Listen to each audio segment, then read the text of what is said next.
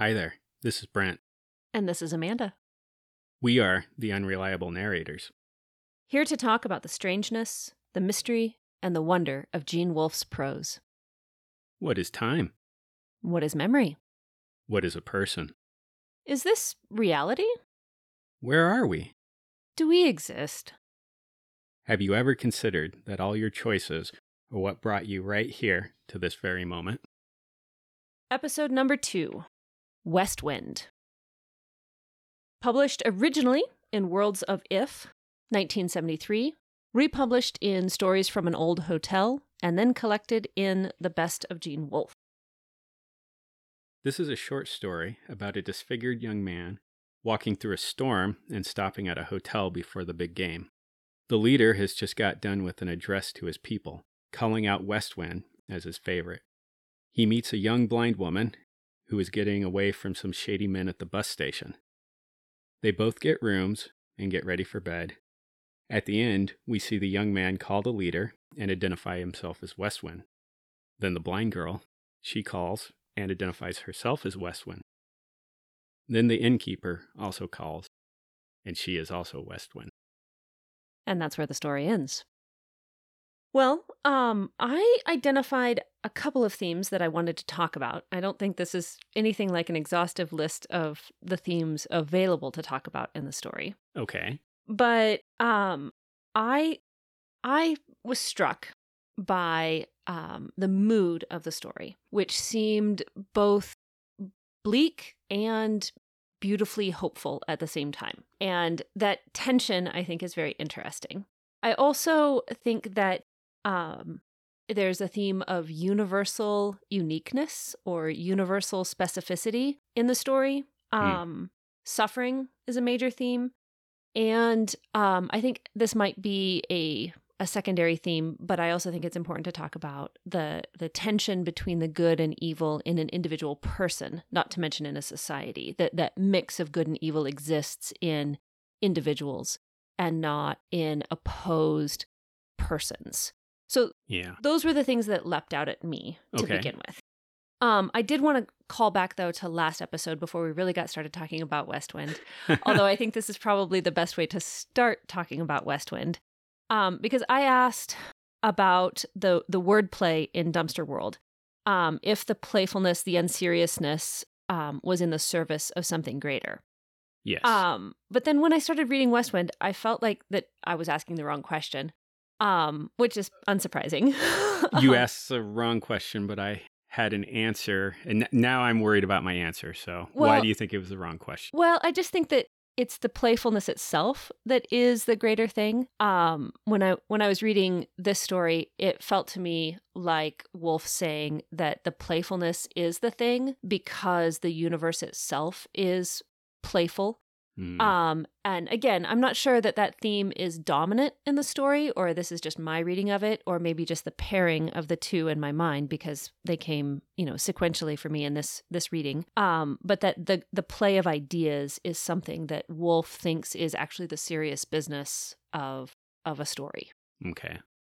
So, um, yeah. So the Wolfe Wiki summary, unlike yours, uh, calls the story a grim. Uh, the setting of the of the story a grim future society, um, and so that pulls me back to the theme of suffering. And um, I want to know what your thoughts are on the the nature of grimness or the the characteristics of grimness that come through in the story. Because again, I think that grim and playful or grim and hopeful are categories that Wolfe might be challenging with this.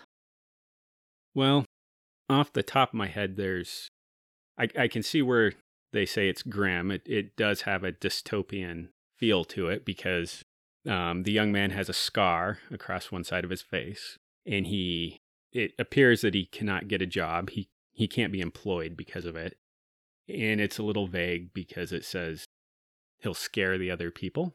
But we're not really given any further details other than the fact that it seems to it's a large enough scar that it the scar tissue doesn't uh, keep his face warm. It's kind of described as I think I think bluish, whitish. Yeah, and he can only smile with half of his face, so Yeah. it seems to be pretty significantly disfiguring. yeah. But there's no rationale for why that uh, no rationale offered in the story for why that would disqualify him from polite society. Yeah, so there seems to be some sort of uh, shift in viewing people as people. Mhm. When asked about it, he he says that he had a uh, an accident and essentially he hadn't been on the job long enough, so workman's comp wouldn't cover it, Mm-hmm. and it's kind of just shrugged off as, oh yeah, well that's the way it is. Like it's it it's accepted. Mm-hmm. There's like a storm that's coming through. That seems to be significant enough to disable um, infrastructure. Yeah. So there's part of the future aspect where the like the buses and tra- the transportation's running on electricity because they say that the storm has shorted them out and they're like the streets are kind of flooded so they're walking through and everybody that's coming in they're very damp Mhm. there's also a kind of a I I don't know what you'd want to call it, but there's an aspect of the society where it appears that normal looking people can like they they can discriminate freely mm-hmm. uh, because the lady that owns the hotel she's like well go complain to the police and maybe they'll lock you up and then you'll get a warm Right. She's like basically I, I don't have to rent a room to you. All I all I have to do is tell you that I'm full. Yeah. And then there also is there's a big screen where Right. the leader appears and gives addresses to the people, so that feels very well, not that I've ever been to North Korea, but it feels like what I'm Right. told North Korea is like where there's um, paintings and screens of of the North Korean leadership all Mhm. over the place. Right. So Sort of the omnipresence of Big Brother, little flavor of Orwell in that. Yeah. But also a little bit of Bradbury with the the screen being an entire wall. yes. um I, that that was a telling detail to me and maybe it's just my aesthetic preference but if anything told me that it was a dystopian society it would be a screen the size of a wall yes, I, I agree with you. Those, Yeah. yeah. 'cause is, is that that's uh, Fahrenheit? yeah fahrenheit 451 Okay, that- they yeah, have the the walls that are solid screens Yeah, and he's taking out like another mortgage to, so he can put up another.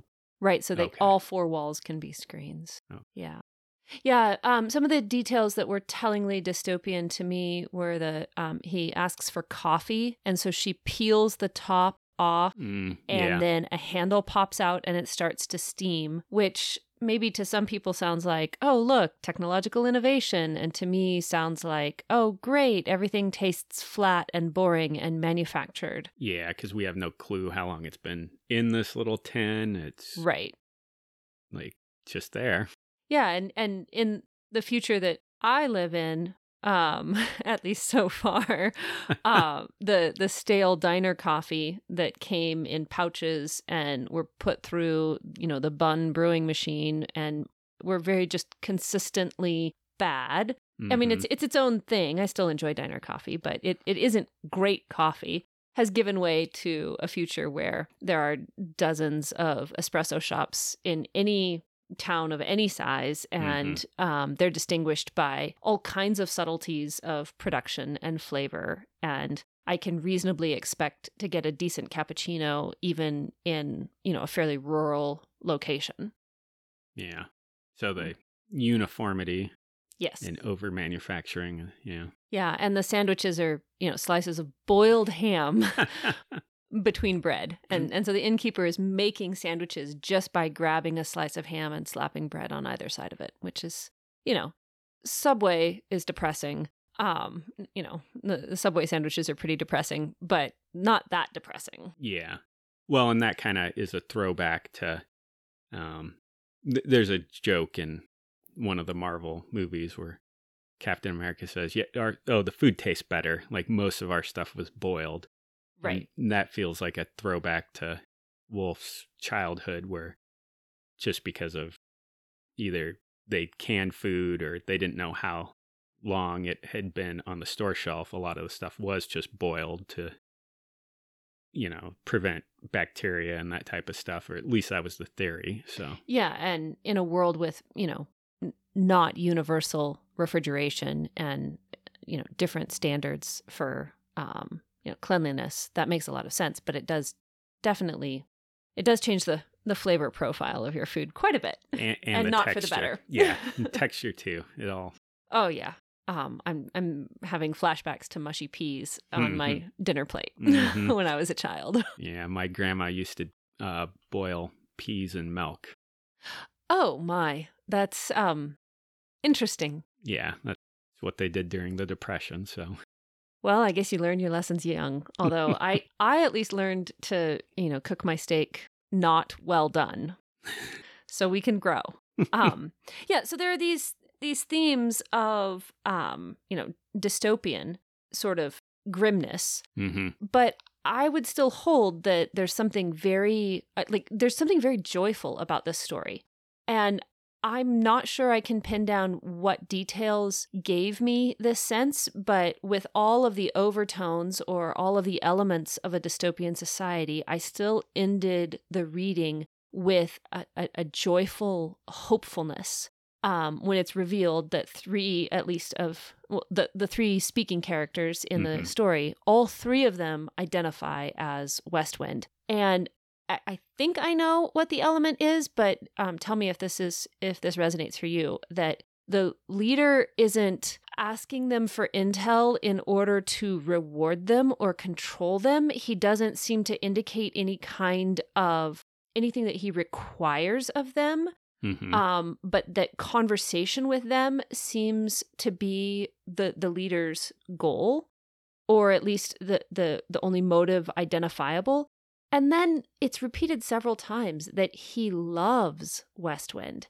and that Mhm. that invocation of love is incredibly powerful to me and seems at least at least for my aesthetic enjoyment overrides the the dystopian elements of the story and leaves me feeling just peaceful and and hopeful Yeah.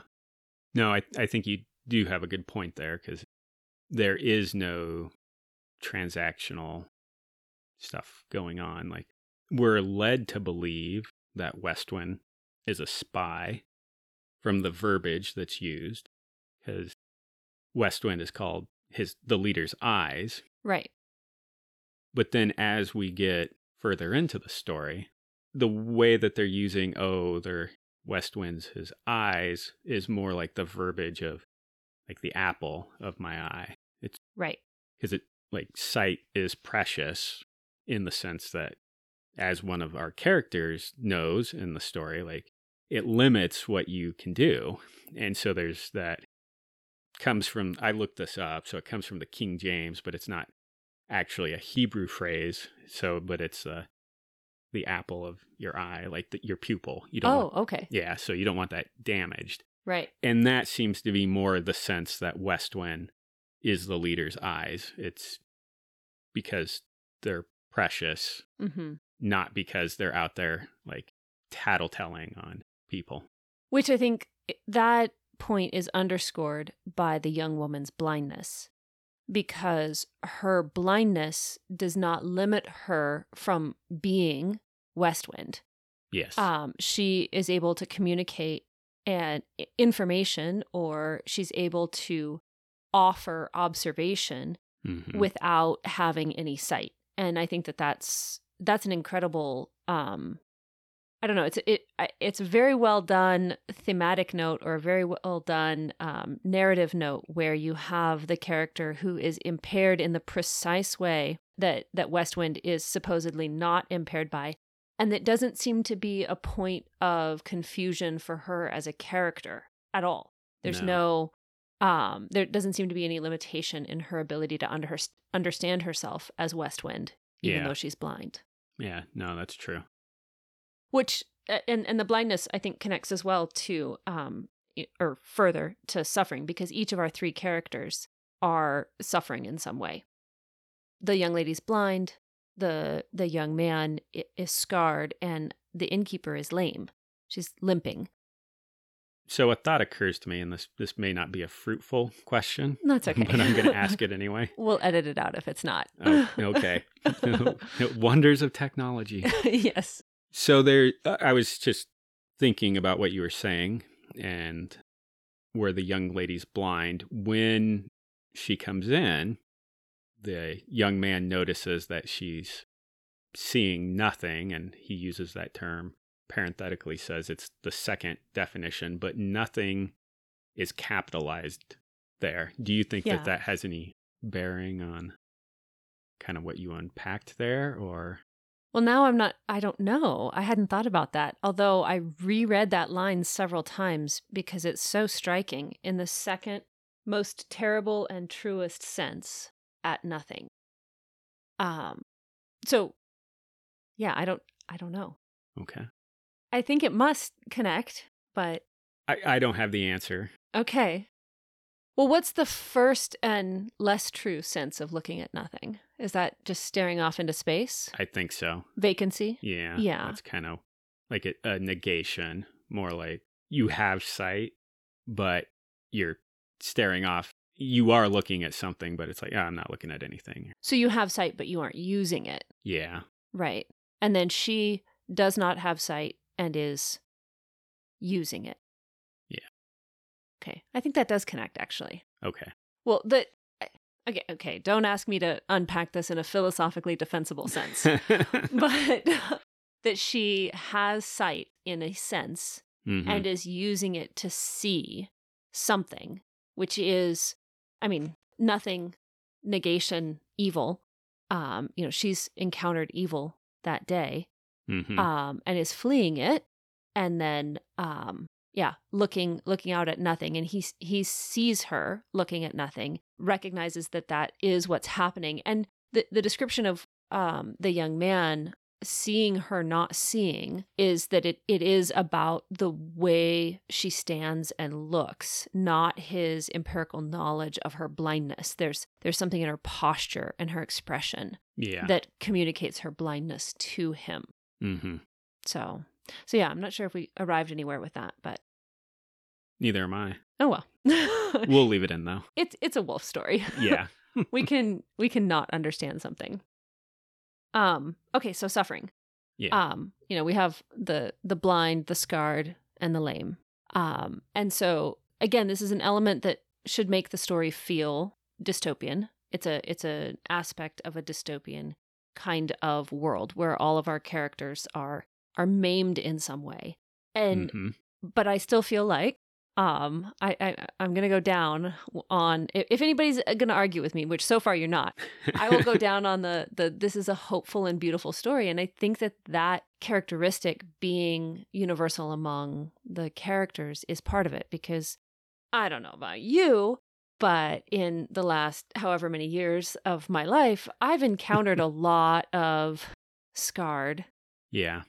people with my scarred self, um, literal and figurative. We bear, you know, everything from the humorous little stories of childhood that left us with the, you know, scars on our knees, hmm um, or in my case, on between my eyes, um, to just the deep emotional wounds of of living in this complicated, difficult world. Yeah. And so having having these suffering characters, each carrying around this internal sense of significance and affection. Yeah. Cause it um it's just thinking what you're saying there that because there's a twist with the uh, lame innkeeper. Because at the beginning, there's a line that says she looked around the room to see who was supporting her. And your assumption, based off the way that the story's been told up to that point, is that she's against the uh, disfigured young man. Right. That she's observing them to she's observing who's supporting her in order to find out who will help her throw him out if she needs to. That's that's what you think that's doing. Yeah. And then at the end, because she's the last speaking character, and so she gets on the communicator and says, Hey, this is Westwind. I saw you tonight. And we kind of have a flip there because we're forced to reread that line, not she's seeing who's going to like support her to throw him out. It's more she's looking around to see who's wait, who's acting in a way that she doesn't necessarily approve of. Right. She seems to be some sort of a mother figure Mm-hmm. for a lot of this riffraff. So it's she's kind of looking for who needs moral guidance in a in a way. So Right. And given the tenor of the young man's conversation with the leader, I think it'd be pretty easy to extrapolate her conversation mhm. because he, uh, the young man, describes the the two men that the blind girl talked about, the one that was groping her Mhm. and the one that helped her. And both she and the young man expressed that it could have been the same person, and her inability to see meant that she couldn't tell if it was. And so he says, I was going to ask you to reward the one and punish the other, but it occurred to me that they might be the same person. yes, And so then that kind of conversation or the way that he approaches that conversation, um, what you said about who needs moral guidance, it makes me think she's not observing in order to catch somebody in order to get them in trouble. She's observing in order to understand better what she should do. And so you can imagine her conversation with the leader being something along the lines of Jack so and so and old Bob were not paying attention or they or they they seem disgusted by the man with the scarred face and so this this seems to be the difficulty they're facing or or what they need yeah, because she expresses a lot of pity for the she expresses pity for the men who pee in the staircase yeah. Where she says like you must be pretty low when breaking the rules and getting one up on an old lady is your definition of a win or right Yeah. something to that verbiage. So Yeah, so there's so much empathy in that moment. You, you know, mm-hmm. you could see her being angry and disgusted, but empathetic, pitying. Yeah. Um. So, I, I think I'm building on your comment here, but uh, where you were talking about the the man or men at the bus station, where they were probably the same, and in a sense, we we kind of almost get a glimpse of that with the disfigured young man because there was a a question in my mind because sometimes you're I, I feel like it's easy for people to fall in the puzzle box mentality with the Wolfe story. Because then I was like, oh, is the disfigured young man, was he the guy at the bus station? Going back and reading, no, he's not. And that would make nothing make sense as far as any of the introductions go. But once I got thinking along that line, you have the man at the bus station who's groping and then saying he's going to protect the girl Mm-hmm. Then we get with the disfigured young man the uh i didn't bring this up when we were talking about the dystopia but the the walls are literally painted cardboard. Yes, and so he's speaking with the leader. Right. and then when he's done one of the parts of the partition falls down. And we're give i'm not quite sure how how we're supposed to read this because he he can see in there and she's um it says she takes off her blouse Right. He watches her unbutton her blouse yeah and now- remove it. yes now blouse can mean many things like it could be an outer like coat garment or it could be like you know the, well, I would think that at the very least she's in nothing more than an undershirt. More likely she's in an undergarment, yeah simply wearing a bra or something like that. And so it's very voyeuristic moment. Yes. Then he puts the partition back up Yes. and Not quite as quickly as we would like him to do if we were, you know, invested in his moral development, but he does put it back up. yeah. And it's after that line like where he's saying, "Well, I think they were both the same guy." And then we kind of get a repeat of that in his own life and he seems like you said, he doesn't put it up immediately, but he does put it back up. Right. And he d- then he does seem to take a better road Yes. because then he just says, "Hey, are we still doing breakfast in the morning?" Right. So Well, and I think that that, that plays into the. I, I said this at the beginning, and is part. It's part of what I was thinking about is that that duality, the mix of of good and evil in humanity. But it doesn't seem to be a sort of. I mean, this isn't an Ursula K. Le Guin story. It doesn't seem to be a, um, you know, each of us is an equal mix of good and evil. It seems Yeah. very much more a, you know, shockingly enough, a, a Catholic imagination of, um, you know, good being able to come out of evil and Mhm. good being able to be taught through the example of evil. So he Yeah. he remembers the evil that the the men at the bus station did and he and he, he's convicted by it or or his his behavior is at least improved. Yes, and, and that I I think that's an implication that Wolfe intended because those two uh, things, him speaking with the leader, and then him putting the partition back up. I, I mean, they're right there on the same page. Mhm. So Yeah. So, do we want to talk more about themes or do we want to get into some of the um did you have any research that you uh that you did any easter eggs you found that would illuminate aspects of the story? Well, th- this has no bearing on the story. Okay. but it, it mentions when he sees her eyes, it was like poisoned blue milk. Yes. So, blue milk is skim milk. Yes. And I, I just, my uh, grandparents used to call skim milk blue milk, and because it has a, Bluish tinge to it. yeah. I so I thought that that was funny that he called it poisoned because somebody apparently had to drink skim milk when he was a child and was getting his jabs in after the Yes. Well, I feel like it's time now to quote um, Ron Swanson, everyone's favorite philosopher, that the only thing that I hate worse than lying is skim milk, which is water that's lying about being milk. Yes. And this seems thematically connected, to me at least.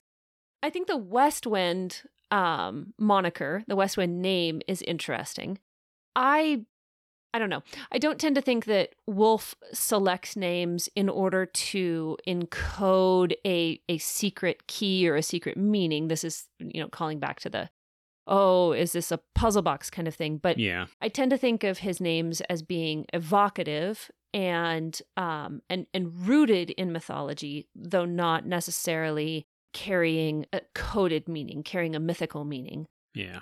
And so, you know, West Wind is the Greek god Zephyr, a, a wind associated with autumn in some places. Hmm. Um, I did find a, a poem by Percy Bysshe Shelley that is about the West Wind, which is quite beautiful and includes evocations of prophecy and, and all kinds of things that I think Wolfe would have enjoyed if he read it. I don't know if he did or not. Okay. But the connection that mattered to me as a reader is that in um, C.S. Lewis's novel Till We Have Faces, C.S. Lewis is this obscure English author. I, yeah. I don't know. No, I barely found him in my research for our previous episode. Oh so- wait, yes. So you have name checked him once before. Mhm. So now we're two episodes in, two two callbacks to Lewis. Anyway, um, until we have faces, West Wind is the god that removes Psyche from her chains when she's chained to the tree on the top of the mountain. Hmm. Um, Okay. spoiler alert, she lives.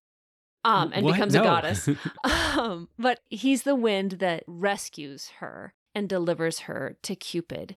okay. And again, I I have no idea if Wolfe had that reference in mind, but it connected in my mind because that's one of my favorite stories of all time and because that sense of him as a god that was that is helpful a- Mhm. as a helpful character assisting in the great plans of of Cupid.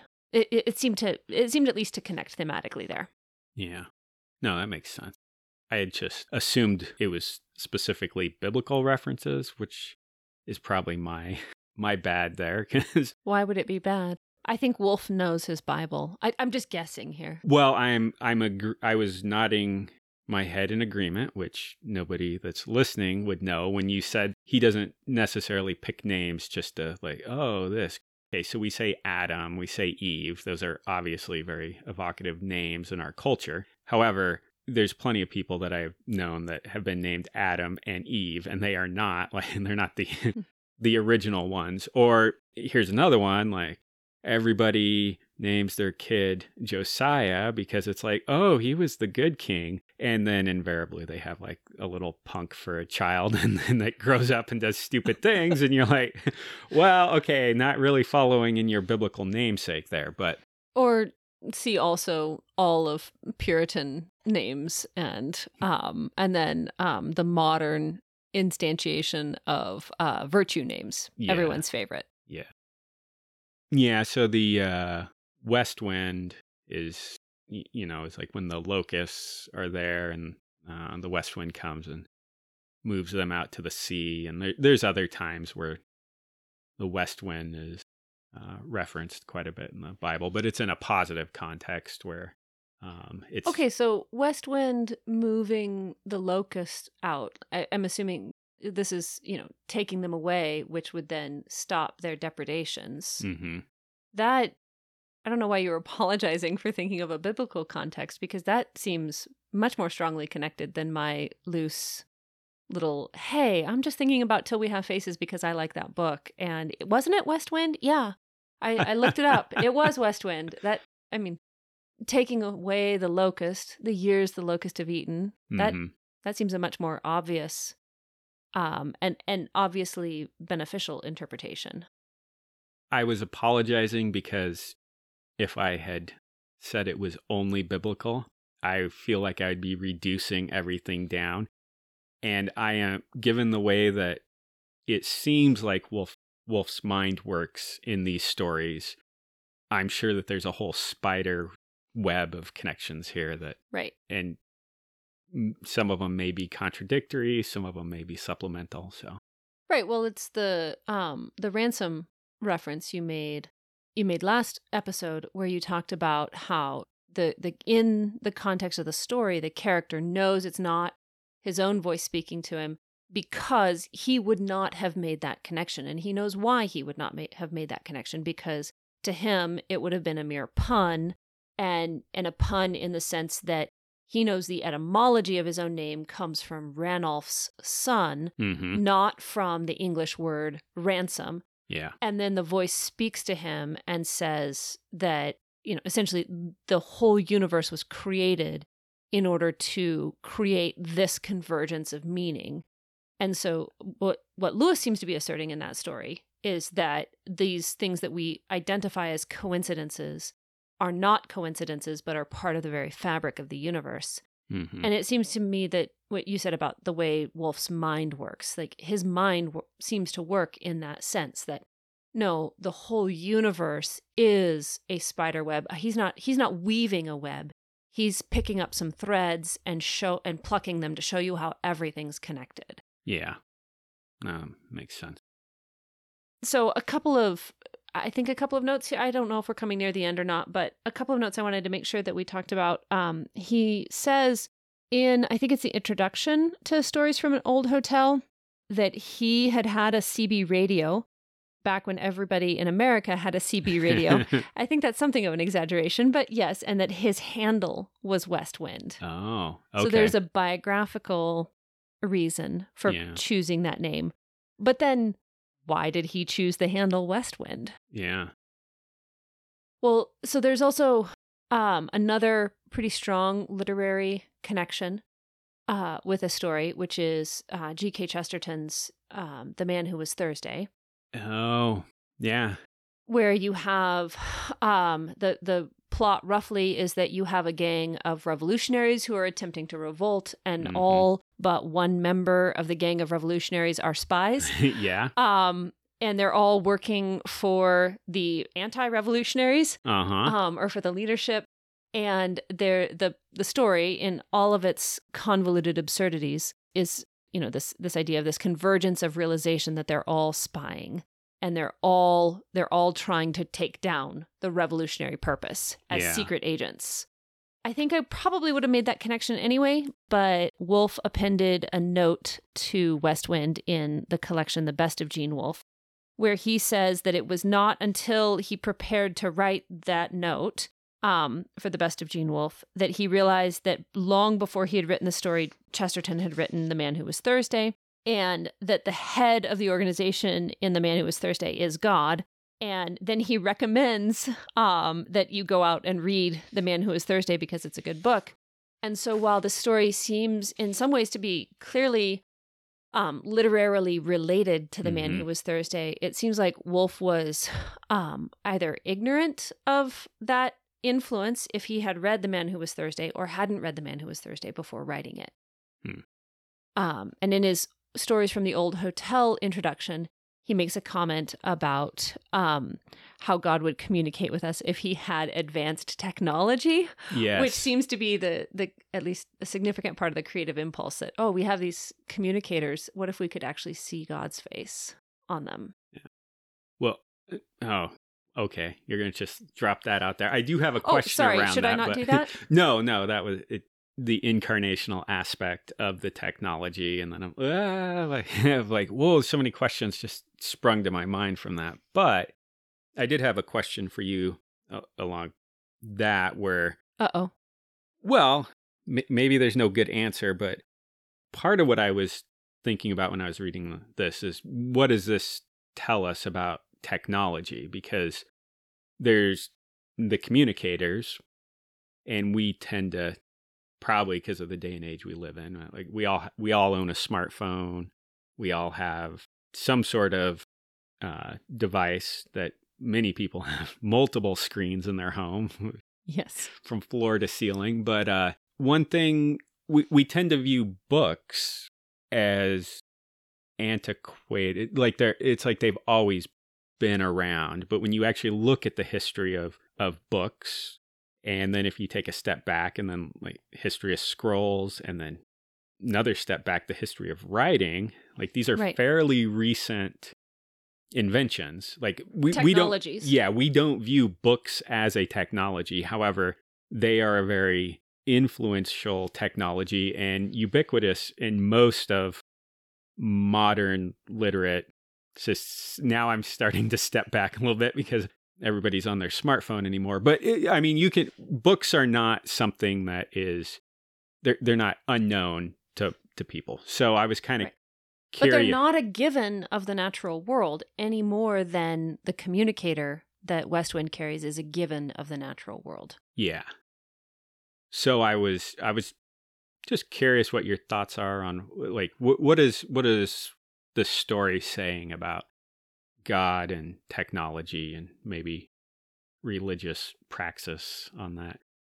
I don't know. It makes me uncomfortable to think about uh, think along these lines because I am well. I'm sitting here talking into a moderately expensive microphone, um, which is feeding into a more expensive computer, which is tied into an electrical grid, and so it's not like I have any kind of moral purity here. But I tend to be dismissive of, resistant to, frustrated by the encroachment of technology Mhm. into social life and the ways that it's been optimized for distraction, for dulling entertainment. yeah. And while all of these things have, you know, useful functions that can be stimulating and helpful, I tend to be skeptical of their benefits because of the significant downsides that they come with. Mhm. So, that being said, I think that your observation about the technological innovation of the book is is spot on. I'm not sure what Wolfe is trying to say with this, and I'm not sure what I believe metaphysically um, the limits of technological adaptation to religious life are. But the the idea of a religious basis where God hands down ten rules Mhm. um, for living, which does kind of sound like a, a publishing um, enterprise that a millennial would undertake, um, or maybe a Gen Xer talking to millennials. Um, but know, 10 simple rules um, here on uh, BuzzFeed Yeah. on, on a mountain. Number 4 will shock you. yes. um, and number six will make your parents happy. I don't know Yeah. um, then eh, you know if you think about the the stone tablets of the law being a technological innovation which i think are are mythologically mythically calling back to uh, you know the, the invention of writing Mhm. in mesopotamia clay tablets and reed styluses and how do i make you know what looks like chicken tracks yeah. um into you know countable and and readable symbols that is incredibly revolutionary and we do so take it for granted that it it's normal for a, a society to regard a piece of writing as the voice of their god Yeah. um that that is that is an ordinary aspect of religious life and so yeah communicators and and video feeds and i don't think i have anything profound to say about it but it does make me a little uncomfortable, maybe. Yeah. I, I think it is supposed to, in one sense. Right. So, Well, Wolfe wouldn't be happy if I wasn't at least puzzling over the story for the next day. well, I, yeah, I'll agree with that. If if we're not running too long, I do have a another question on Is this going to put me on the spot again? it will. Okay. This one you might be more comfortable Speaking Okay. of- So I get from the story that, uh, well, I'm, now I'm attributing motive to an author, but the it, sports are not spoken of too fondly in this story. Like, there's a game on, but we don't. It, it's it's a generic sports ball. Nobody knows what's going on. Um, none of our talking characters know what's going on. None of our intrusions from the the noise that's happening in the inn, the hotel. Um, we don't hear anything like, "Oh, they scored a a goal or got a point or there's a techni-" Somebody was offsides or Yeah, there's no no rules Right. from this game. It's just background noise, and there's there's even a joke about how the intensity that they're watching the pregame like clips and commentary is them practicing for how they're going to respond to the actual game which i i paused and laughed out loud when i read that cuz that's just that's funny when you think about it. And you know it's just the other other day i was in at a i can't remember where i was but i, I was getting i think lunch and i looked up and there's a there's a guy watching one game on the tv that's provided. And then there's another game in the other screen in the other corner and he's kind of looking at that too but he's got his phone in front of him and he has a different i think he had soccer on his phone and he was watching that. So he's just bouncing back and forth between these different uh, games that are- are going on so. Well, I think um you you failed to consider one possibility, oh. which is that the the wall screen is showing an esports tournament. Oh. and uh, so what you're saying is that w- this is a starcraft uh, tournament going on and there's clicking and everything happening I'm assuming that StarCraft is a video game, but I don't actually know. you're revealing too much to the I listeners know. um, no, I so I didn't mention this in the beginning when we were talking about dystopian elements because I was kind of afraid I'd get derailed into being um, unnecessarily humorous about how much I think that sports are televised sports are in in my opinion a symbol of a dystopian society in in a particular way Mhm. um, I, I mean, I'll just interject here. I was a college athlete. I'm well aware of the supposed and potential and actual benefits of athleticism. But a society where it's normal for an enormous percentage of people to spend multiple three hour blocks of time over the course of a weekend, Mhm. um, or sometimes during the week yeah watching sports which are plastered with advertisements um are productive of literally billions of dollars hmm in in advertising in ticket sales in everything. It- merchandise. Yes. And that that is considered not just a normal or ordinary but also a wholesome activity. Um it it does. It repeatedly boggles my mind. And so um this that appearance of you know the loutish uh guests of the inn hmm watching the sports and um and i like that wolfe didn't illuminate what it was. Yeah. And and the intensity with which people watch it. You know i i don't know that that seemed characteristically dystopian to me. And a commentary on the the kind the ways that a human life can degrade from um purpose and creativity into passivity. Yeah. In that sense, the what you're talking about and kind of what I was thinking about when um, I was reading the story is there's a section um, where in I think it's Confessions, um, St. Augustine's talking about his friend who decides to give up watching the blood sports of Yes. the Colosseum. Then some of their other friends uh, trick him and bring him in there. And he so he closes his eyes because he he doesn't want to uh, get trapped back into like The spectacle. yeah the spectacle. But then as he's sitting there with his eyes closed, the crowd starts cheering and they're all yelling and he's he gets curious as to what's going on and he opens an eye and then he like he's hooked again and it gets him even worse than he he was uh got watching the blood sports the first time so now i'm, I'm not suggesting that they're watching gladiatorial games on the screen here But on the scale of possibility from esports, I, I was thinking like an esports Tetris tournament or something like that. Um, that's a thing, right? Um, i'm sure it is Space Invaders? yeah Yeah. I, I don't know. Pinball? I don't know. what, what was the last video game you played um, so honestly, yes it was uh Super Mario Brothers. okay I was, I think, nine years old. okay so on the original nintendo Yes. Okay.